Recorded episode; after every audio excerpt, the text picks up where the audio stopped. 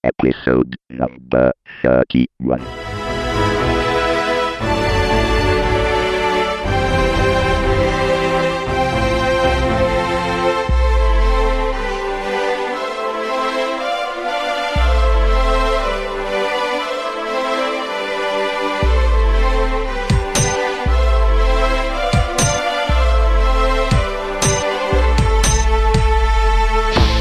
Tecnica Arcana, episodio numero 31, ritorno al museo All About Apple.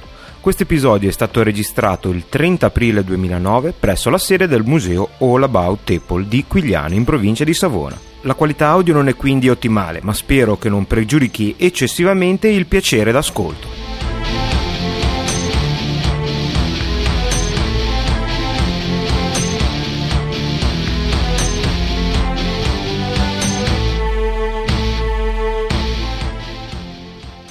Buonasera signori ascoltatori, benvenuti da una nuova puntata di Tecnica Arcana. Come potete immaginare dall'audio un po' insicuro e dalla voce che non è assolutamente quella del vostro Carlo, questa è una puntata totalmente anarchica del nostro podcast. Effettivamente siamo al museo All About Apple per registrare il 31esimo episodio di Tecnica Arcana. Allora, qualche giorno fa noi ci siamo riascoltati nel video che è presente su YouTube e effettivamente mi sono reso conto di aver esagerato un po' con i superlativi, quindi questa volta devo rimediare e direi che siamo in questo posto con queste persone quasi meravigliose in un luogo piuttosto stupendo che è il più completo museo Apple del mondo, o almeno così c'è scritto sul nostro sito, quindi noi lo prendiamo per vero. E questa sera siamo qui con un nutrito gruppo di soci dell'All About Apple, anche con qualche new entry. Alla mia sinistra abbiamo l'ingegnere Lele Donetti, poi che è una new entry, ma vi garantiamo che saprà tenere alto il nome del museo. Poi abbiamo l'immancabile, che avete sentito nell'introduzione, Roberto Odino, vicepresidente di All About Apple. Buonasera Roberto. Buonasera.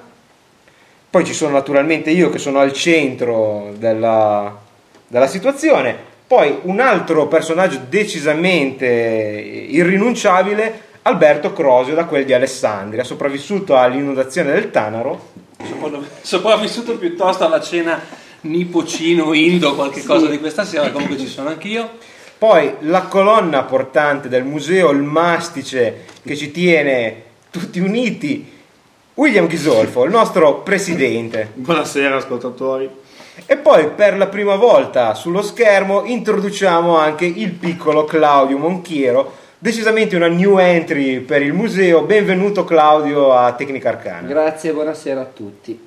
Claudio, partiamo proprio da te. No. Tu non sei neanche un Mac user, tu sei un convinto utente di Windows. Proprio per cercare di spiegare l'atmosfera che c'è in questo museo, ti chiediamo: sei mai stato fatto oggetto di scherno nonostante le tue discutibili e oggettivamente risibili preferenze in campo dei sistemi operativi? Ma no, assolutamente, anzi già, scambi di battute sicuramente, ma scherno proprio vero e proprio mai. Oh, scherno leggero. Vabbè, dire. Diciamo, prese per il culo, vale, che se si può dire. si può dire tranquillamente. Abbiamo dovuto iscriverlo al WWF per renderlo sì. È una specie protetta, certamente. Allora, noi torniamo, torniamo nel senso che come Tecnica Arcana siamo nuovamente al museo All About Apple, nonostante io effettivamente non è che me ne sia mai andato. E torniamo dopo 2 anni dalla prima trasmissione, che troverete nei link e quindi potete andare a riascoltarvi. In questa prima trasmissione abbiamo tracciato la storia di questo museo che ha effettivamente dell'incredibile, nato quasi per caso, portato avanti dalla passione di queste e di altre persone che non sono presenti oggi, fino a diventare un vero e proprio punto di riferimento nella storia dell'informatica italiana. Adesso chiedo ai nostri intervenuti, senza ripetere la storia di All About Apple, in 30 secondi che cosa rappresenta, che cos'è per voi il museo. Lele. Il museo è un posto dove io vengo un po' di rado perché abito lontano, dove però si passano sempre delle belle ore quando non c'è il presentatore di Tecnica Arcana. Fa perdere un po' di tempo, eh? Vorrei comunque pubblicizzare il 14 di maggio il convegno a Marina di Massa di Barsanti Wi-Fi. Vi ringrazio, venite abbondanti. Ne parleremo dopo di questa tua iniziativa, che è estremamente importante nel campo dell'educazione e della formazione. Roberto, in 30 secondi comunque volevo dire, era veramente di pessimo gusto questa questa battuta, questo plug non sollecitato, ci sarebbe sto tempo per farlo molto tranquillamente, ma benvenuto a Lele su Tecnica Arcana. Roberto, allora, dicevo, in meno di 30 secondi rappresenta, come sempre, come rappresentato in questi 7 anni, una fantastica opportunità per ritrovarci assieme, ritrovare assieme anche quanti ci ascoltano, se verranno a trovarci, e condividere questa passione comune per un nostro oggetto di vita praticamente, che è il computer. Devo dirlo anch'io? Sì. Per me è chiaramente tutta una copertura per far vedere che non ho pregiudizi contro gli altri sistemi operativi, che non sono assolutamente solo focalizzato su Linux. Ogni tanto vengo qui così, insomma, la gente non sospetta. Alberto, per me è un antidoto alla depressione, almeno sento di non essere solo in questa mia mania, ed è un tuffo del passato, è un dato di fatto, cioè qua comunque ci ho passato tutta la vita su queste macchine, quindi William, il presidente, tu lo puoi vedere forse anche da un punto di vista di responsabilità maggiore di come lo vediamo noi. Ma sì, vabbè, possiamo dire che il museo è un connubio tra macchine e persone, nato per raccontare la storia del personal computer dai suoi albori ad oggi.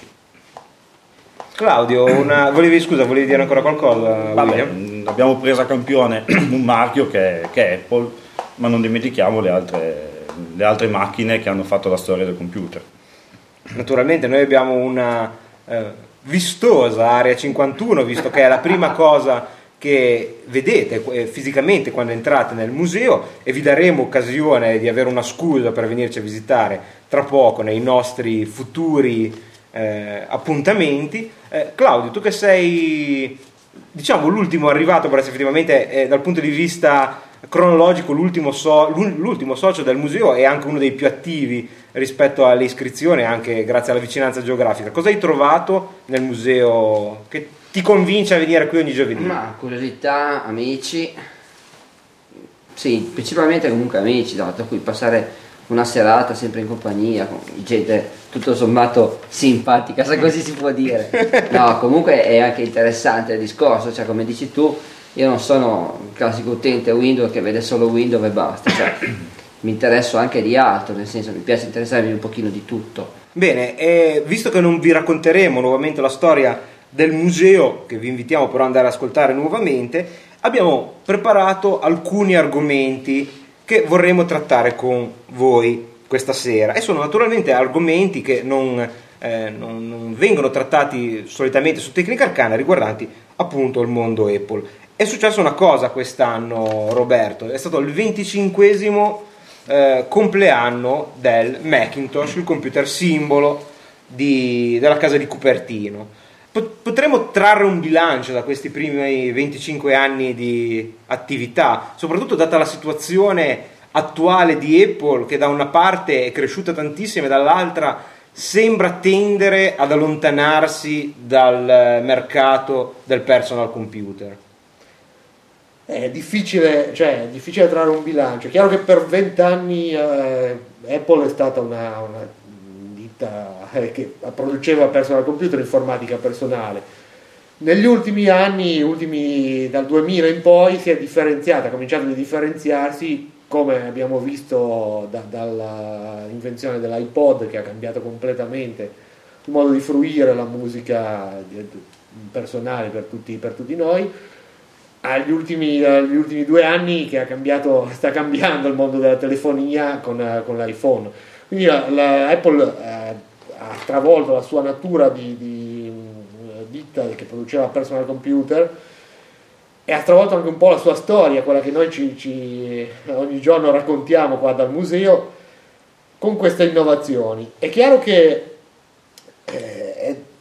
ha innovato, cioè in questi 25 anni c'è stata la costante, dal Mac c'è stata la costante dell'innovazione tecnologica, ci sono delle cose che la Apple ha sempre spinto verso una ricerca, verso nuovi fronti, nuove frontiere, nuovi oggetti, nuove tecnologie, cioè non ha mai guardato più che tanto il suo passato, ma ha cercato sempre di innovare, da partire dal computer a tutta una serie di oggetti come sono diventati appunto fortunatamente l'iPod e l'iPhone negli ultimi anni, oggetti di uso comune e che hanno cambiato in qualche modo il nostro modo di vivere la tecnologia quotidiana. 25 anni fa è iniziato col Mac una vera rivoluzione, cioè all'epoca i computer erano praticamente tutti a interfaccia testuale, il Mac è stato il primo computer che ha spinto l'introduzione del mouse, ha spinto l'introduzione del sistema operativo grafico a finestre e ha introdotto queste enormi potenzialità in un apparecchio che prima di allora era molto poco fruibile dal pubblico. Ecco, posso farti una domanda? Il Mac è stato estremamente innovativo al suo inizio, poi ha avuto una fase di stagnazione dal punto di vista principalmente software, che si è conclusa con l'acquisto da parte di Apple di Next, dalla società di Steve Jobs, del nuovo sistema operativo. Ora avete un sistema operativo estremamente stabile e sicuro e direi anche ben radicato nella sua tecnologia. Secondo te, per un'azienda che ha basato, come dicevi, tutta la sua storia sull'innovazione, c'è ancora spazio per questa innovazione o dovremmo aspettarci una fase invece di stagnazione, di equilibrio? No, io trovo che ci sia ancora un grosso spazio per l'innovazione anche nel sistema operativo, cioè il sistema operativo è chiaro che è fondato su una base che è Unix, che oramai è datata di 40 anni e più, però all'interno di questo sistema operativo c'è spazio ancora per enormi innovazioni, dal file system che si parla, si vocifera sempre di un'introduzione di un nuovo ZFS che adesso è in forse per la recentissima acquisizione di Sun da parte di Oracle, quindi si vedrà che cosa succederà. Questa sarebbe una grossa innovazione sicuramente, e poi comunque ci sono mille altri fronti, cioè ogni nuova release, ce ne sono state praticamente 5 negli ultimi 8 anni di sistema operativo Apple, ha portato delle grosse innovazioni dal punto di vista del sistema operativo, pur basato sulla base dello Unix originario, però c'è stata un'enorme implementazione di funzioni e speriamo anche che vada verso una ottimizzazione. Quello che si sta cercando di spingere adesso è su un'ottimizzazione delle funzionalità con una riduzione delle risorse richieste, cioè si va verso una sorta di contrazione delle richieste hardware, un po' una strada che sta perseguendo anche Microsoft con Windows 7. Ti chiedo una previsione estremamente difficile, lo vedi anche dal punto di vista di una nuova piattaforma, che queste risorse non saranno più semplicemente una questione di ottimizzazione, ma non ci saranno? Quello che ti sto chiedendo è: prevedi una piattaforma a scarsità di risorse, così come Windows 7 richiede meno risorse, ad esempio per finire sui netbook? È difficile questa qua, ci vorrebbe una sfera di cristallo per predire una cosa del genere. Sicuramente c'è chi sta guardando in questa direzione, perché probabilmente il fatto di ottimizzare anche l'hardware verso dispositivi più snelli, più portatili, o implementazioni diverse che non siano il classico personal computer, ma siano un apparecchio trasversale, sicuramente si stanno studiando, quindi si sta studiando anche una contrazione di quello che sono le risorse richieste da un sistema operativo moderno come può essere l'OSX, l'ultima implementazione. William, cosa ti ricordi con maggiore emozione di questi 25 anni di Mac? Diciamo, sapresti dirci le cose migliori e le cose peggiori che ti hanno lasciato questo inizio di storia? Cominciamo dal profumo della plastica quando arrivano i computer nuovi, quello è fondamentale. Beh, sì, c'è anche una sorta di feticismo in chi acquista un computer Macintosh. Infatti in internet c'è pieno di video con l'unpacking dei computer. Beh, 5 punti, chiunque penso che abbia i suoi, è difficile trovare qualcosa che sia generico e simile per tutti, proprio perché ognuno vive i computer in un modo totalmente differente. Quello dell'unpacking e quindi della gestione della macchina nuova è notevole, perché Apple, comunque è importante dirlo, ha sempre curato molto ciò che stava anche intorno al computer, e quindi quello è sicuramente una delle cose importanti che si scopre sempre con maggiore importanza. Senza offesa, però di 25 anni di Macintosh non potete dirmi che toglierlo dalla scatola è la cosa che vi ricordate. Allora, i preliminari sono sempre importanti. Beh, questo, okay. Seconda cosa, un'affermazione che serviva per superare un impasse, visto che la tua domanda non era stata preparata come risposta, e questo bisogna anche dirlo, ovviamente. Allora, comunque direi che la cosa principale è che in questi 5 anni veramente è stata notevole vedere una certa uniformità sempre di gestione e di sviluppo delle risorse, sia fisiche, e quindi parlando di hardware, sia software. Quello che ha sempre colpito l'utente Apple è il fatto di questa grande coerenza d'uso, sia dei sistemi operativi, e parlo anche dal passaggio dal 9 al 10, che è stato radicale come cuore, ma è stato comunque importante per quanto riguardava la gestione. E poi anche per quanto riguardava comunque l'hardware, perché passando da piattaforme totalmente differenti, non parlo solo del microprocessore, sto parlando anche di tutto ciò che sta fisicamente intorno, quindi anche lo chassis stesso, un Apple lo riconosci sempre, ma lo riconosci non perché fa figo, brutta parola però va detta, ma perché comunque veramente il touch and feel, il look and feel dei Mac è comunque sempre importante. Quindi quello è una delle cose importanti. Per un utente che ha usato per più di 20 anni un Apple, ritrovarsi sempre con questa situazione di essere a casa è importante. Quindi direi che questa è fondamentalmente una delle cose più da utente che provo su me stesso. Magari andando negli ultimi 4 che mancano di cose positive, vediamo di andare a qualcosa di un pochino più tecnico. Magari ci facciamo aiutare da Roberto. Sì, sì. Le cose positive... Io ne ho messe 5 in scaletta. Ah, bene, perché appunto non è preparata la trasmissione. No, beh, su queste cose mi ero preparato, era un mio argomento. E la coerenza, come ha detto Alberto, sicuramente era una delle cose che avrei detto anch'io. La qualità del prodotto, perché comunque conta anche questo. Cioè, i prodotti Apple non sono mai scaduti, fortunatamente, di qualità. Nei primi prodotti, nei primi Apple di 25 anni fa si può vedere una qualità estrema della componentistica, tant'è vero che molte delle macchine di quel tempo sono ancora assolutamente funzionanti e le potrete provare se verrete a trovarci nei prossimi eventi qui al museo, e è eccezionale l'esperienza che si prova su queste macchine che hanno comunque 25 anni, un quarto di secolo, che paradossalmente sono più robuste ad esempio di un 4004 che invece... Esatto, una macchina di molti anni dopo, del periodo infelice di Apple. Comunque la qualità contraddistingue anche gli ultimi prodotti, fortunatamente c'è stato un ritrovamento di questa qualità produttiva. Un altro dei punti favorevoli di Apple è il design, la ricerca del design, che comunque c'è sempre stata, un'altra nota coerente in questi 25 anni, dal primo Apple fino ovviamente agli ultimi, più che mai agli ultimi modelli, c'è una ricerca assoluta, una cura estetica del prodotto che è veramente uno dei punti che hanno sempre fidelizzato il cliente, le hanno quasi portato a questo feticismo informatico. Qualcun altro vuole aggiungere qualcosa? Ci saranno anche dei punti negativi, suppongo, in questi 25 anni di...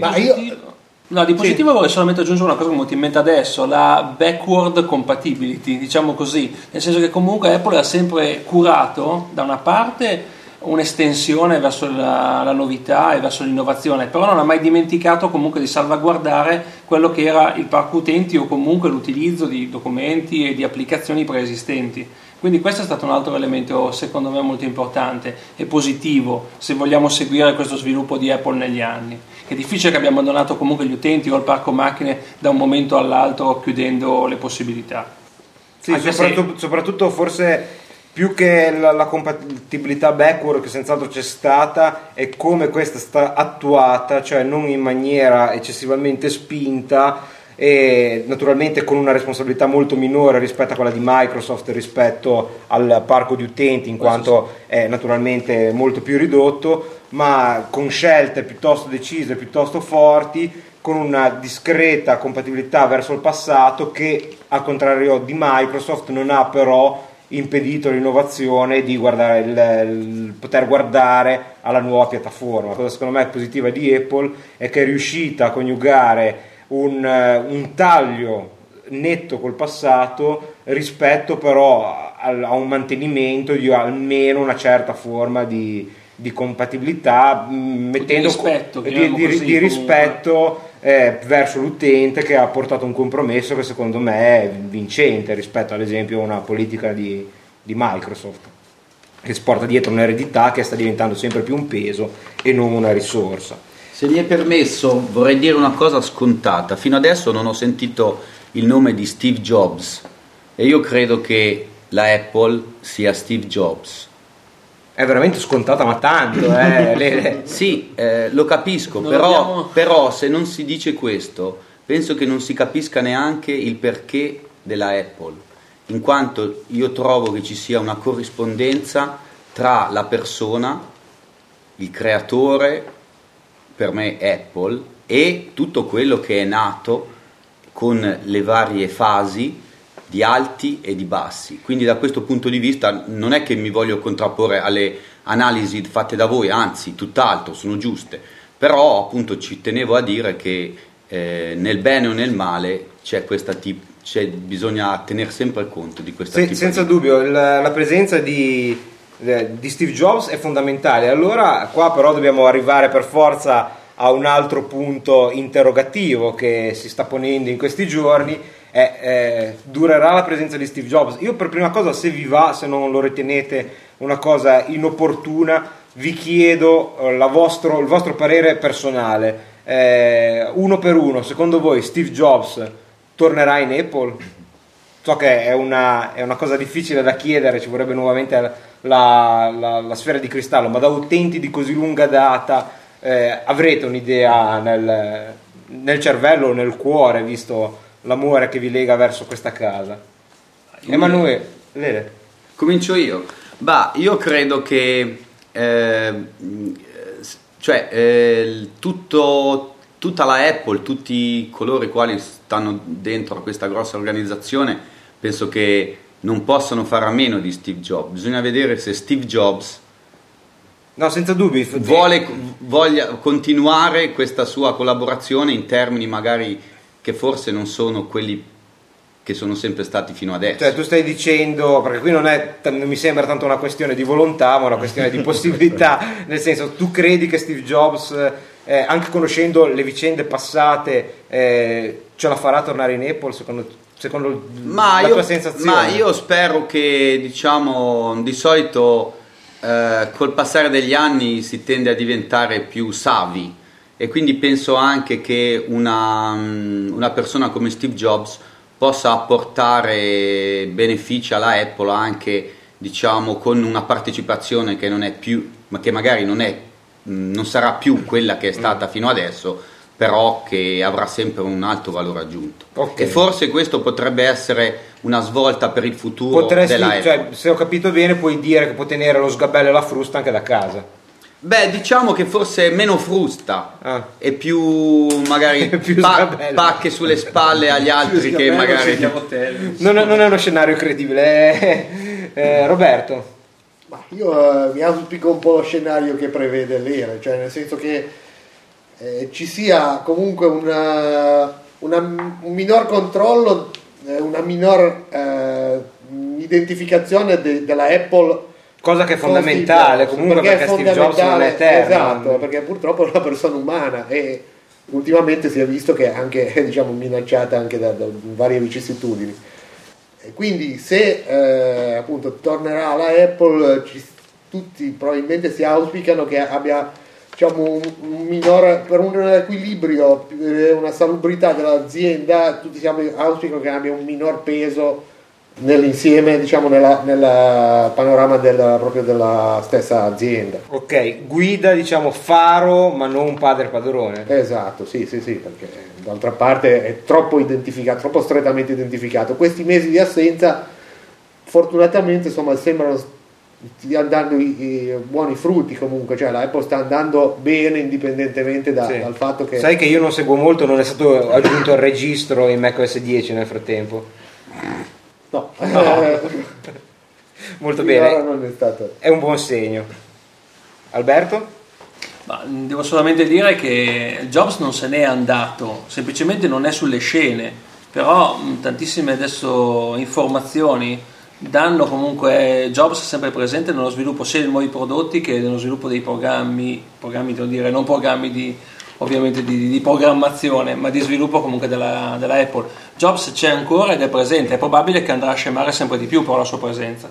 Questo è normale, è anche fisiologico, anche perché Apple viene intesa totalmente non come una ditta di computer, ma quasi come una casa di moda, come se si parlasse molte volte di Versace o di quant'altro. William?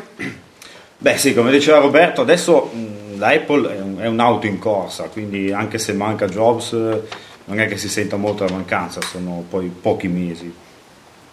Il suo stato di salute, da quello che si intravede in internet, non è assolutamente dei migliori. Mi auspico che torni, come tutti credo, però non lo so, è difficile fare una previsione in questo senso. Probabilmente a giugno tornerà perché ha promesso di farlo, sì, soprattutto non perché è detto che poi... gli investitori prendono dichiarazioni ufficiali, quindi... sì, beh, le azioni però, ovviamente a giugno tornerà senz'altro, però bisogna vedere se poi questa convalescenza gli è giovata o se dovrà purtroppo allontanarsi di nuovo dalle scene come in questi mesi. E invece avete qualcosa da dire ancora sul compleanno del Macintosh? Qualche osservazione? Happy birthday to you. La torta l'abbiamo mangiata, il compleanno gliel'abbiamo anche già fatto. Il compleanno ormai è andato, l'abbiamo fatta a gennaio. Esatto, è stata una bella festa, buona la torta, buono lo spumante. E avevi qualche punto negativo nella tua lista? Ahimè pochi, ne sono riuscito a dare pochi, ma sicuramente personaggi appunto tipo Claudio sicuramente avrà qualcosa da aggiungere. Un punto negativo è anche quello che avevo messo come punto positivo, è l'innovazione e il cambiamento, perché ahimè Apple ci ha abituati a una continua innovazione e cambiamento, e questo ha giocato anche a sfavore in molti periodi. Ci sono stati dei periodi di transizione continui di Apple che hanno fatto soffrire non poco gli utenti, fino all'ultima transizione che è stata quella proprio di architettura, passando dall'architettura RISC del PowerPC, del processore PowerPC, all'architettura CISC del processore Intel. In passato ci sono stati altri cambi di architettura, altri cambi di sistema operativo, quindi ci sono state tutta una fase di transizioni dovuta a questa continua innovazione che ahimè hanno fatto soffrire anche noi utenti fedelissimi. E poi un altro punto dolente di Apple, lasciatemelo dire, sono gli standard proprietari. No, ti sbagli. La continua introduzione di standard proprietari per qualsiasi, soprattutto dispositivo hardware, ma anche tecnologia software. E questo in molti casi si è rivelato infruttuoso e controproducente. Quando lo capiranno sicuramente saranno periodi migliori. William, mi passi quel cavo mini DisplayPort per favore, che devo attaccarmi al monitor. Mai visto uno vita mia. Lo vedrai. Ecco, ma lui Lele ce l'ha, quindi no, il problema dei connettori proprietari che dopo pochi anni li eliminano dal mercato, quello... ecco, da un po' sfogo a qualche frustrazione che non... esce un connettore proprietario e dice va bene, mi compro il connettore proprietario, me lo uso tranquillamente. No, perché dopo pochi anni il connettore proprietario sparisce dal mercato, così come è apparso dal nulla. Posso veramente farvi girare tutti di spalle e darvi una di quelle pugnalate alle spalle? Vogliamo parlare un po' di Firewire? Io la sto usando tranquillamente, anzi sono passato completamente a Firewire 800 in questo momento. Tanto c'è l'adattatore per la 400. Non ho ancora macchine così nuove da non avere la 400. No, fortunatamente la Firewire non è uno degli esempi più eclatanti. Non sono state tolte dalle... Sì, sono state tolte da... Quindi comprerete tutti i computer a 15 pollici della prossima generazione per poter usare i vostri Firewire. No, vabbè, tanto comunque sia i dischi sono... Se sono Firewire sono anche USB, quindi... un investimento fatto non va sprecato, cioè non esiste non ho mai visto un disco solo Firewire, cioè sì, ci sono, ma sono... Vabbè, insomma, non sono riuscito a pugnalarvi alle spalle. No, a me la cosa che mi ha lasciato più stupito in assoluto di tutto è il voler controllare anche l'hardware non prodotto da lei, cioè il voler le schede grafiche con un BIOS proprietario, addirittura con un BIOS di dimensioni ridotte rispetto al BIOS standard delle schede normalmente in commercio, c'è un controllo anche sull'hardware. Quello però effettivamente, tanto nel 95% del loro hardware non potresti neanche sostituirla, quindi voglio dire... Sì, vabbè, però metti nel caso del Mac Pro come a William, come a Alessio, c'è una scheda grafica, sei costretta a quella, non sei padrone, diciamo, di guardare verso schede grafiche che appartengono al mondo Windows. E sai qual è la soluzione a questo problema? Hackintosh. Ce ne parla perché non è qui. Pensavo OnLive. No, OnLive è la soluzione a tutto, ma non ai BIOS. Beh, effettivamente, sotto certi punti di vista, anche OnLive può essere una soluzione. Ma invece parliamo di Hackintosh e parliamo con il caro amico Danilo Olivieri, che questa sera non è qui perché è in vacanza con la moglie a Parigi, che salutiamo. Ciao Danilo, ciao Mauro. E però ha registrato la settimana scorsa un intervento su Hackintosh e ci spiegherà che cos'è, cosa comporta, e ve lo trasmettiamo immediatamente. Danilo Olivieri su Hackintosh. Allora Danilo, recentemente al museo All About Apple c'è stato grande interesse per il fenomeno Hackintosh. Vuoi spiegarci brevemente di che cosa si tratta? Sì, il fenomeno Hackintosh praticamente è molto recente. La sua vita direi che è più o meno di 2 anni, da quando l'Apple ha deciso di passare a tecnologia e a chipset Intel, a chip Intel. Praticamente consiste nell'installare il sistema operativo di Apple, OSX, su macchine non Apple, quindi su un qualsiasi computer su base Intel. Ecco, naturalmente ci sono dei requisiti che devono essere studiati prima di addentrarsi nel processo di installazione, perché non tutto l'hardware normalmente disponibile per PC è compatibile col sistema operativo Apple per questioni di driver, suppongo. Esatto, siccome la Apple in casa si fa sia il software che l'hardware, se noi andiamo ad utilizzare una macchina compatibile Intel dobbiamo andare a selezionare i componenti hardware che siano il più simile possibile a quelli utilizzati dalla Apple in uno dei suoi computer. Ho visto 2 scenari di interesse qui al museo ben distinti. In un caso, in entrambi i casi rispondono a limitazioni ben precise nel mercato di Apple. Il primo caso, che è quello che ti riguarda più da vicino, è quello dei netbook, cioè di piccoli computer economici, appunto, che non esistono col sistema operativo Apple. Invece nel secondo caso è forse quello contrario, cioè il prezzo veramente molto elevato per avere un computer Apple espandibile, quindi nell'ambito dei Mac Pro. E invece nel tuo caso hai provato a installare il sistema operativo Mac OS X su un EeePC. Ci vuoi raccontare un po' la tua esperienza, quali sono le difficoltà che si incontrano in un'operazione di questo tipo? Sì, diciamo che la mia è stata un'occasione che ho avuto la possibilità di avere per le mani questo EeePC, il modello 900 con hard disk, quindi il 900 HD, e ho provato ad installarci l'ultima versione di una delle tante distribuzioni non ufficiali di OS X, che nella fattispecie è la IDENEB 1.4, e la cosa Più difficile è stata, ma di per sé l'operazione non è stata complicatissima, è che uno si deve documentare prima e sapere che cosa va incontro. La mia difficoltà è stata proprio il far partire l'installazione, perché il computer che avevo, avendo un clock inferiore a 1 GHz, perché monta il processore, il Celeron da 900 MHz, non è compatibile con il kernel di OSX, cioè dà dei problemi di timing. Quindi ho dovuto fare l'installazione utilizzando un altro computer, nel mio caso il mio iMac, e installando il sistema operativo su un disco esterno. Logicamente, quando l'ho installato, ho selezionato i componenti hardware che fanno parte delle EPC, e poi quando ho finito tutto ho fatto la copia carbone del disco su quello delle EPC. Sì, l'intera immagine quindi del disco, esatto, copiata, sì, sul disco. Esatto. Una volta arrivato a quel punto ero già abbastanza avanti, ho dovuto solo fare delle ottimizzazioni e delle patch successive per far funzionare dei componenti hardware che l'IDNAB di suo non fa funzionare, insomma, nelle EPC. Ecco, allo stato attuale delle cose, cosa funziona e cosa non funziona sul tuo EEPC con macOS 10?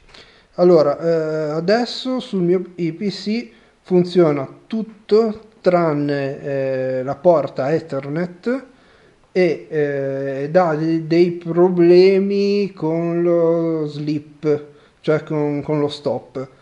Quando il computer va in stop una volta su due poi non si riaccende il monitor, e sino a poco tempo fa non funzionava nemmeno la scheda audio, ma poi è stato rilasciato, credo una settimana fa, un driver che nel mondo Apple vengono chiamati Kext, compatibile con quello che monta il mio EPC, e quindi è da una settimana che lo sento anche parlare. Ecco, sembra un'operazione abbastanza complicata e senza dubbio da relegare a un'utenza esperta nel caso dell'EPC, perché abbiamo visto che coinvolge elementi esterni, fra cui il possedere un Mac. Ti risulta che questa operazione sia così complicata anche per le macchine desktop? Per le macchine desktop no, non è così complicata.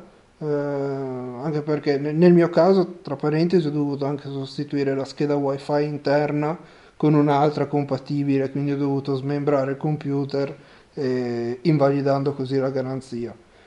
Comunque nelle macchine desktop è più facile perché quando uno, il caso diciamo che ho visto di più in questi mesi è l'acquisto di una macchina nuova, allora uno si informa prima e compra già l'hardware che bene o male nei vari forum viene dato compatibile con il sistema Apple, quindi poi l'installazione tutto sommato risulta più facile. Ecco, hai fatto bene a citare la garanzia, per prima cosa questa è un'operazione che dovete fare ben consci dei rischi che correte. Noi non in nessun modo garantiamo questa e ne ci prendiamo responsabilità per questa operazione. Inoltre per Apple questa operazione è illegale anche se si dispone del sistema operativo originale, cosa che comunque credo non sia, o comunque ti chiedo, non è possibile direttamente prendere un CD di Mac OS X e installarlo se l'hardware non è modificato, come quello dei vari cloni che ogni tanto si leggono nelle news. Bisogna sempre ricorrere comunque a queste distribuzioni già, diciamo, patchate per l'hardware non Apple, o vi è anche la possibilità proprio di partire, fermo restando che rimane comunque illegale, da un CD originale di Mac OS 10 che si può comprare in un qualunque negozio di forniture Apple?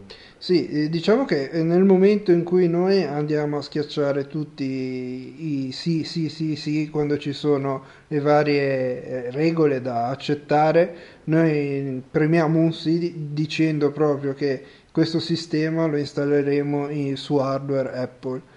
Quindi proprio per quello, come ha detto Carlo, diventa illegale quello che stiamo facendo. Però esistono delle distribuzioni, appunto come quella che ho citato io di Deneb, ma ce ne sono almeno 4-5 che mi vengono in mente così. Se no, c'è anche la possibilità di usare il disco originale. Bisogna prima, diciamo, per fare il grosso problema sta nel fatto che i computer Apple utilizzano la EFI per partire, cosa che nel computer Intel non si trova. Sì, quindi, ricordiamo che è la nuova versione, diciamo la nuova generazione del BIOS, paradossalmente inventata da Intel, ma che nel mondo Windows, diciamo nel mondo PC, non ha preso piede, anche se mi risulta che a partire da Vista sia compatibile con questo sistema, proprio l'hardware che non si trova. Sì, quindi bisogna avere nelle mani una ISO di un bootloader che, diciamo, fa un'emulazione della EFI e fa partire il disco originale del sistema operativo Apple, e dopo l'installazione si fa come si fa per un altro sistema praticamente. L'unica cosa, appunto, bisogna avere l'hardware compatibile. Questa installazione particolare dà la possibilità, cosa che le altre, quelle diciamo modificate già in partenza, non danno, di poter sfruttare gli aggiornamenti di sistema. Quindi se io faccio un'installazione con il CD originale Apple e utilizzando appunto il bootloader e tutto il resto, io avrò la possibilità poi di fare gli aggiornamenti di sistema come se avessi tra le mani un computer Apple. L'unica cosa, bisogna stare attenti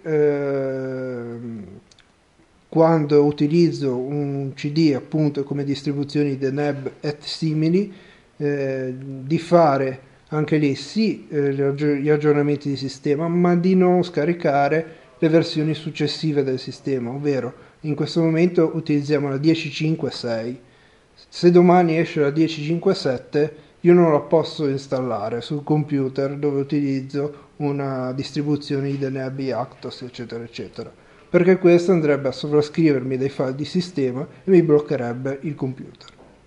Quindi praticamente bisogna aspettare la nuova distribuzione e reinstallare l'intera distribuzione per avere un sistema aggiornato. Esatto. Quindi, concludendo questo rapido excursus sul mondo dell'Hackintosh, è un processo che ti senti di consigliare a chi vuole semplicemente provare il mondo Apple su un computer che ha già, o comunque rimane un discorso piuttosto complesso che è da relegare comunque agli utenti veramente piuttosto esperti?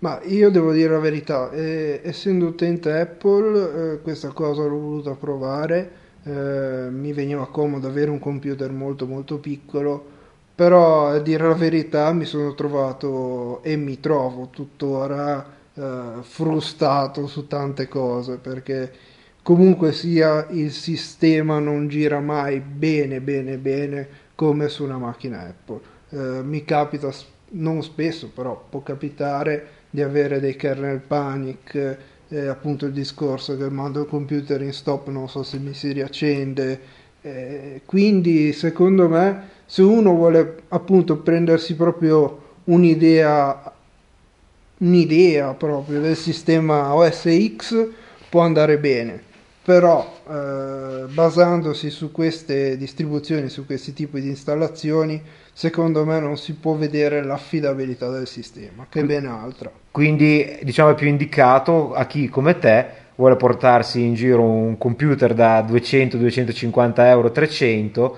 e però senza rinunciare al sistema operativo che usa in casa e magari al lavoro. Esatto. Nel mio caso specifico mi è molto utile, perché avendo anche l'abbonamento ai servizi Apple con MobileMe, io riesco ad avere tutti i computer sincronizzati, e se aggiungo una cosa su un computer me la ritrovo sull'altro, come sull'iPhone, eccetera eccetera. Molto bene, grazie mille Danilo, e penso che possiamo tornare avanti nel tempo di una settimana e tornare alla registrazione con il resto del team di All About Apple. Grazie, un saluto a tutti gli ascoltatori e a te Carlo. Mentre ascoltavamo Danilo che parlava di Hackintosh, il nostro grande amico Alberto Crosio ha avuto un'illuminazione su una cosa effettivamente negativa che si potrebbe dire, almeno in Piemonte, sulla Apple e sul Macintosh. No, ho citato a sottovoce una frase che si usa molto frequentemente in Piemonte, cioè ne manca uno a far 31. È un modo di dire e vuole semplicemente spiegare come molte volte manca pochissimo in un qualunque oggetto, in una cosa, in un avvenimento, perché questo venga perfettamente. E questo è un senso, un po' di frustrazione che io ho sempre avuto negli anni. Tutte le volte che ho preso una macchina mancava pochissimo, sto parlando anche di software, ma comunque principalmente delle macchine, mancava pochissimo perché questo oggetto potesse essere perfetto, mentre invece manca sempre qualcosa. Tipo il copia e incolla. Tipo il copia e incolla, quello a caso, no? Un esempio puramente a caso. Che però sui Mac c'è, è solo sull'iPhone, è solo sull'iPhone che non c'è. Però parlando anche dell'iPhone ci sono altre cose che abbastanza marginali che potrebbero però... Ad esempio tu lo usi anche per la Bluetooth, ad esempio, la gestione Bluetooth, per poter ottenere qualcosa che non sia comunque solamente un auricolare, oppure la possibilità di poter fare Thread, detto in questo modo, ma comunque la possibilità di utilizzare come modem esterno. Certo. Adesso al momento non me ne vengono in mente, so solo che c'è questo costante senso di frustrazione. Se a qualcuno viene in mente qualche altro esempio pratico, però è così, io mi ricordo già della porta parallela che mancava nei primi Mac. Frustrazioni, Roberto? Ma frustrazioni, devo dire... Per fortuna l'hardware Macintosh ne dà poche, io non ho mai sofferto, devo dire, onestamente, la mancanza della porta parallela sul Mac. Beh, ai tempi sì, c'erano solo stampanti paralleli, torniamo indietro nell'85-86, c'erano solo stampanti paralleli, dovevi comprarne solamente una seriale.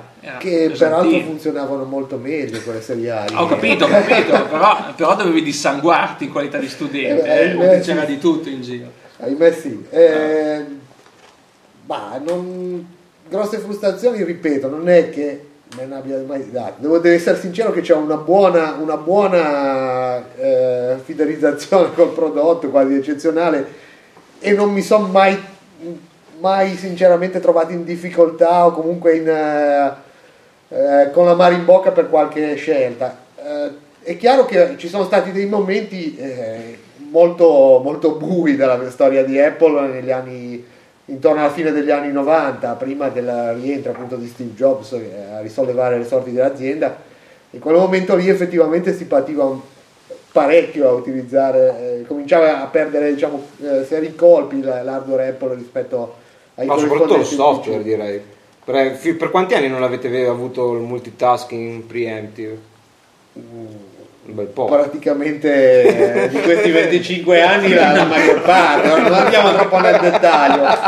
Allora quel senso di frustrazione ci aspetta, capisco dove arrivare. No, vabbè, ma questo, cioè, d'altra parte per fortuna, non è per fortuna con l'hardware che c'era all'epoca, fare il multitasking preemptive era già... Beh, l'amica lo faceva con un 68.000, adesso non vediamo... Solo quando ho messo BIOS veramente sulla macchina, era un PowerPC, era incredibile. BIOS era una cosa sviluppata da Jean-Louis Gasset, un fuoriuscita di Apple, e aveva queste cose su una cosa estremamente pionieristica e mancava invece ad Apple, ad esempio. Ne abbiamo parlato nell'ultima puntata di Digitalia col doc di BIOS, perché anche lui era un utente... di BOS, e oltretutto abbiamo scoperto, me l'ha detto, che esiste un programma per la gestione dei programmi radiofonici che ancora adesso viene venduto con il CD di BOS, perché esiste solo per questa piattaforma ed è molto diffuso. Okay. E sappiamo, per gli amanti dell'open source, che chi lo volesse provare esiste un'interpretazione, una riscrittura open source di BOS che si chiama Haiku, non so esattamente su che piattaforma gira perché mi bastano i miei sistemi operativi, non ho intenzione di provare neanche altri, ma anche questa è un'alternativa. E che dire ancora, cosa prevede la scaletta? Roberto, se tu non ci parli un po' degli ultimi sviluppi nello sbuzzamento dell'iPhone, sono sicuro che i nostri ascoltatori non sono soddisfatti. A ruota libera, com'è la situazione attuale e cosa riserva il futuro col 3.0, a parte il copia e incolla che ormai credo l'abbiano capito anche i sassi che sarà disponibile? Allora, l'iPhone, com'è la situazione attuale? L'iPhone, prodotto l'unico prodotto di successo di questo periodo di crisi, se vogliamo andare a vedere, l'unico prodotto tecnologico che ha avuto una crescita enorme nello scorso anno. 1 miliardo di applicazioni vendute sull'Apple Store, no? Di cui 900 milioni solo simulatori di scorreggia. Ci tiene a dirlo Carlo che c'è questo proliferare di... esatto, verso questo prodotto altamente tecnologico. Magari tutti i 900 milioni non sono probabilmente simulatori, però 900 milioni sono sicuramente giochini, forse anche 950 milioni sono giochini. C'è da dire questo. Beh, ma il gioco è sempre stato un mercato trainante per qualunque piattaforma. Esatto, è stato il gioco, c'è da dire, è vero questo, che è stato il mercato trainante che ha fatto vendere più hardware in assoluto rispetto a qualsiasi altra attività. Quindi chiedo scusa per la birra. Questo già evidenzia l'utilità poi globale nella nostra vita della tecnologia. Sull'iPhone attuali, sviluppi futuri. Sviluppi attuali, c'è una certa, per fortuna, stabilità ottima del sistema operativo, non ci sono, è un po' di mesi che non si hanno continui aggiornamenti come si avevano all'inizio, c'è questa buona base di installato che fa sì che, diciamo, ci sia anche una buona stabilità per via di un continuo testing delle applicazioni. E gli sviluppi futuri sono questo nuovo software che pare, il nuovo sistema operativo che pare venga rilasciato a giugno, dovrebbe, se le date vengono rispettate, il condizionale è d'obbligo, sì, diciamo, con Apple sì. È sempre d'obbligo, assolutamente. Se le date vengono rispettate sarà distribuita fino a giugno in corrispondenza del secondo anniversario dell'uscita del primo modello di iPhone, giusto per riagganciarsi ai chi aveva fatto l'abbonamento 2 anni fa con AT&T, che combinazione dura 2 anni, quindi per riprenderseli indietro. Esatto, e pare ci sarà anche l'uscita di un nuovo hardware. Questo è assolutamente, diciamo, sono voci assolutamente non confermate, che non possiamo assolutamente dire di più, non abbiamo, anche perché non abbiamo, sì, infatti non possiamo dire di più, sembra molto pretenzioso, esatto. Come se potessimo dire, cioè se sapessimo qualcosa da dire, ecco. E il nuovo sistema operativo, i punti migliorativi, c'è una maggiore integrazione e un allentamento, se vogliamo, da parte di Apple verso la concessione di alcune funzionalità prima strettamente riservate allo sviluppo di applicazioni da parte di Apple verso gli sviluppatori. Quindi ci sarà la possibilità dei programmi, ad esempio, di accedere alla libreria di iTunes, quindi andare ad aggiungere o comunque andare a modificare la libreria musicale sul computer, diciamo. No, sull'iPhone stesso, che è una cosa che, se andiamo a vedere, Apple ha sempre evitato, cioè la tecnologia proprietaria di gestione della libreria è sempre stata assolutamente diciamo, esclusiva di iTunes. Non ha mai concesso a programmi di terze parti di andare a interagire con questa libreria musicale gli oggetti player comunque sviluppati da Apple. Questa possibilità di andare a interagire con la libreria di iTunes, non so in che termine andrà implementata poi nella versione definitiva del software e comunque del sistema operativo, pare un grosso passo avanti. Poi ci sono tutta una serie di aperture verso, ad esempio, la possibilità di gestire gli eventi della posta elettronica, cioè tutte le applicazioni si potranno interfacciare maggiormente con quello che è il nucleo sono il nucleo dei programmi nativi dell'iPhone, che sono le mail, la tecnologia push, la possibilità di gestire le mappe nativamente, e la tecnologia di Safari potrà essere implementata in tutte le applicazioni, e ci sarà una maggiore interoperabilità tra le varie applicazioni che oggi praticamente vivono ciascuna inscatolata in un proprio ambiente operativo senza possibilità di comunicare una con l'altra. La tecnologia push sarà disponibile per tutte le applicazioni, perché il problema grosso dell'iPhone è naturalmente che non vi è la possibilità di far girare applicazioni in background, e secondo alcuni, cosa anche abbastanza ragionevole, attraverso una piattaforma standardizzata di tecnologia push alcune di queste limitazioni possono essere superate. Mi spiego: se ad esempio Skype ha in qualche modo la possibilità di accedere a un framework push, può ricevere, diciamo, può attivarsi quando arriva ad esempio una chiamata e andare in primo piano. Sarà una cosa del genere o sarà comunque limitata per quello che puoi sapere al... Apparentemente ci dovrebbe esserci questa possibilità, però è chiaro che poi attualmente c'è disponibile una versione beta relativamente prematura del sistema di sviluppo della SDK relativa all'iPhone, al sistema operativo 3.0, e quindi è ancora molto embrionale questa implementazione. Adesso vediamo in quest'arco di tempo, in questi 2 mesi che ci separano dalla uscita ipotetica di questo sistema, quali saranno gli sviluppi. Eventualmente ci aggiorneremo, anzi invito gli ascoltatori, noi è da un po' che pensiamo di diciamo aprire di più il museo con iniziative basate sul web. Se gradite una maggiore presenza di All About Apple all'inizio su Tecnica Arcana, poi vedremo anche se magari farlo in forma autonoma, segnalatemelo e potremo ritrovarci ad esempio a ogni uscita di un nuovo prodotto Apple, o con una periodicità prestabilita ogni 2 o 3 mesi, a discutere di questi argomenti.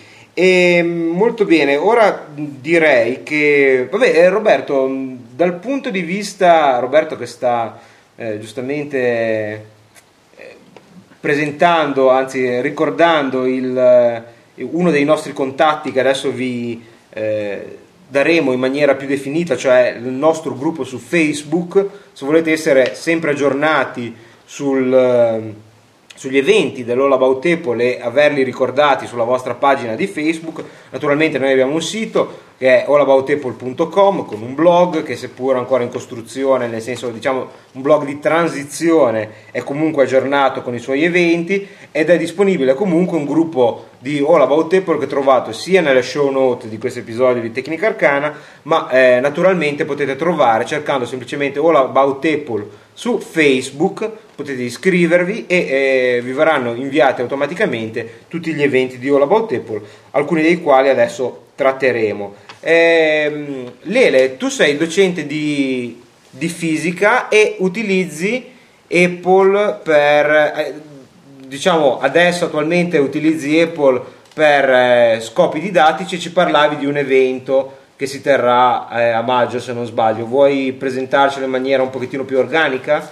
Va bene, dunque sono ormai 6 anni che nella scuola dove io insegno una sezione, di pure il nome della scuola, così almeno. La scuola si chiama Istituto Professionale Barsanti, Eugenio Barsanti di Massa, provincia di Massa Carrara. In questa scuola abbiamo iniziato, come ho detto, circa 6 anni fa a introdurre l'uso del personal computer al posto dei libri di testo. I docenti erano chiamati a fornire ai ragazzi delle unità didattiche elettroniche, e i ragazzi mentre imparavano a usare il computer potevano appunto apprendere con una modalità nuova, nel senso che, essendo proprietari loro stessi del computer, avevano la possibilità di utilizzarlo, diciamo, a tempo pieno. Questa esperienza si è dimostrata buona da un punto di vista formativo, e diciamo dopo i primi due anni siamo passati a utilizzare il Mac, che ci dava più garanzie di stabilità di sistema operativo, perché la manutenzione e il perfetto funzionamento dei computer erano basilari, in quanto venivano usati da ragazzi giovani, dai 14 ai 16 anni. Comunque è già il secondo anno, questo è il secondo anno che, sponsorizzati da Apple Education, noi teniamo a Marina di Massa in maggio, quest'anno sarà il 14 di maggio, un convegno. Quest'anno abbiamo come sponsor anche la Cassa di Risparmio di Carrara, e questo convegno appunto cerca di illustrare, convegno allargato a tutti, ma in particolare alle altre scuole della provincia. Ecco, scusami, prima di invitare i nostri ascoltatori, è un convegno di libero accesso? Cioè chi è interessato può... Sì, il convegno è di libero accesso, anzi tutti quelli che hanno interesse sono i benvenuti. Diciamo che l'invito è specifico, in quanto si parla di didattica e di uso di personal computer, e non solo personal computer, perché io spero tanto che di avere anche dei rappresentanti tra le persone che stasera appunto stanno partecipando a questo podcast, per ad esempio mostrare anche funzionamento di attrezzature tipo l'iPod o l'iPhone, che potrebbero essere utilizzate anche nell'ambito della didattica. E hai un sito che poi adesso non lo stiamo a dire perché ha un indirizzo abbastanza lungo, ma lo possiamo linkare, troviamo sicuramente. Comunque ricerca in internet di Barsanti Wi-Fi, noi lo mettiamo sui link di questo episodio, così chi vuole sa esattamente dove trovarlo, su tecnicarcana.com. 1000 ringraziamenti, grazie a te. E adesso è il momento di dirvi come potete entrare in contatto con All About Apple. Allora, per prima cosa potete recarvi appunto sul blog allaboutapple.com. Seconda cosa, potete unirvi al gruppo di Facebook cercando All About Apple su Facebook. Poi dovete sapere che noi ogni giovedì ci ritroviamo qui nella sede di Quigliano del museo. Abbiamo anche un account di Skype che è sempre attivo, se ci ricordiamo di accendere il computer sul quale gira, e nel quale potete semplicemente telefonare, cioè fare una chiamata Skype, fare domande, chattare. Chattare non tanto, perché essendo un gruppo di persone sarebbe meglio una telefonata, così almeno possiamo sentire tutti, ma se avete una domanda specifica, avete bisogno di sapere gli orari d'apertura, o avete una richiesta per un'apertura straordinaria, cosa che se possiamo facciamo volentieri, potete trovarci all'account di Skype, che al momento non ricordo perché ne abbiamo talmente tanti così simili ma così leggermente diversi. Credo che sia semplicemente All About Apple, sembra che l'abbiamo trovato. Comunque anche questo lo troverete negli show note di questa puntata, andando su tecnicarcana.com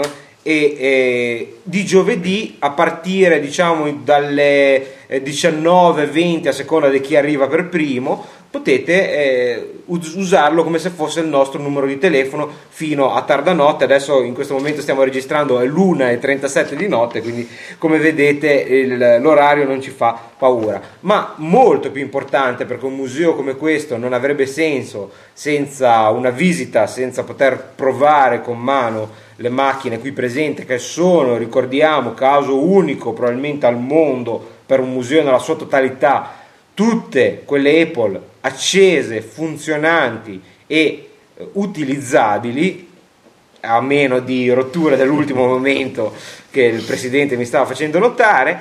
Ma noi in più organizziamo anche degli eventi che sono un po' una scusa per invogliarvi a venirci a trovare. Quali sono gli eventi per questa primavera e magari quest'estate? Il prossimo evento, il prossimo Venturo, probabilmente quando ascolterete questa puntata sarà già trascorso, sarà già passato. L'8 maggio, venerdì 8 maggio dalle 17, l'AIR, Associazione Italiana Radioascoltatori, per l'occasione, in occasione del suo meeting qui a Savona, vicino a noi, vicino a Quigliano, verrà a fare visita al museo. Hai detto 8 maggio? No. Allora il raduno dei radioascoltatori è a Savona il 9-10 maggio. Ok. L'8 maggio verranno da noi, chi vorrà di loro, a visitare il museo. Noi saremo aperti per l'occasione dalle 17 fino a tarda notte, come dicevo prima, che giustamente Carlo. Se volete, se potete, venite tranquillamente, anche se c'è l'AIR, non è un problema, siamo aperti a tutti. E altro evento che stiamo organizzando, questo è veramente importante, mi raccomando segnatevelo, se vi iscrivete al gruppo di Facebook ve lo manderemo automaticamente come evento del gruppo, di cui però non vi diremo ancora nulla di cosa stiamo architettando per quella giornata.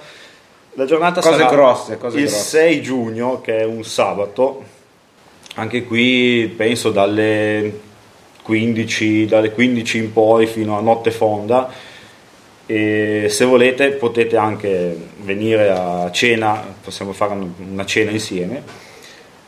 E questo evento, questa apertura straordinaria sarà per il compleanno del museo. Questo è, abbiamo già festeggiato il compleanno del Macintosh, questo è il 7º compleanno del museo. Ogni anno a maggio, quest'anno è slitta avanti fino ai primi di giugno per non accavallarci con altri eventi del mondo Macintosh organizzati da, ad esempio c'è il Mac Day a Bologna e un evento a Roma, il Mayom, praticamente è un collezionista, questo è un collezionista privato che per la prima volta espone al pubblico la sua collezione. Noi siamo in stretto contatto con questo ragazzo e ci scambiamo anche a volte dei pezzi e dei consigli. Quindi niente, rinnovo l'invito per il 6 giugno, sabato pomeriggio, sarà una bella giornata spero qua in Riviera. Non ci puoi dare proprio un'anticipazione a parte il museo? No, facciamo sorpresa. Venite a trovarci, visitate allaboutapple.com per sapere i dettagli dell'evento, non mancheremo di fare un post, ripeto, iscrivetevi al gruppo, dateci una telefonata via Skype uno di questi giovedì, noi siamo appunto disponibili dalle 19 in poi di solito su Skype, l'account è allaboutapple, lo troverete sulla pagina di Tecnica Arcana. E detto questo, che cos'altro possiamo aggiungervi? Direi che se desiderate un maggiore contatto da parte di Tecnica Arcana col museo, nel senso non mio personale che sono qui tutti i giovedì, ma se vi piace un aggiornamento dal mondo Apple a intervalli regolari, bene, sapete che non c'è nient'altro da fare che chiederlo e vedremo di accontentarvi. Una battuta finale, Roberto? Niente, ci auguriamo che ci veniate a trovare numerosi questi prossimi eventi dall'8 maggio e il 6 di giugno. Vi ricordiamo che potete raggiungerci anche per email a info@allaboutapple.com oppure venirci a trovare sul nostro sito dove appunto troverete tutto l'aggiornamento degli eventi in calendario.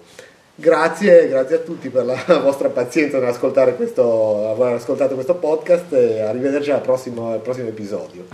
Questo dovevo dirlo io, però ha fatto l'apertura, giustamente. Da Tecnica Arcana e da All About Apple, arrivederci al prossimo episodio. Ciao.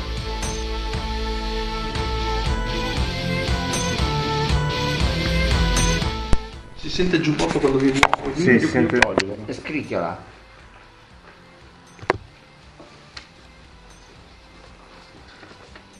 Buonasera amici ascoltatori, come potete immaginare dall'audio... È troppo alto. Io parlo forte, voi parlate piano. Porca di cosa. Buonasera amici ascoltatori, come... Ok. Dai, next. Fai provare William, che è quello che... tu non parlo. No, devi parlare. Parla forte. Ma a che livello bisogna parlare più o meno? Fai un po' una campionatura. Okay. Tipo il mercato del pesce.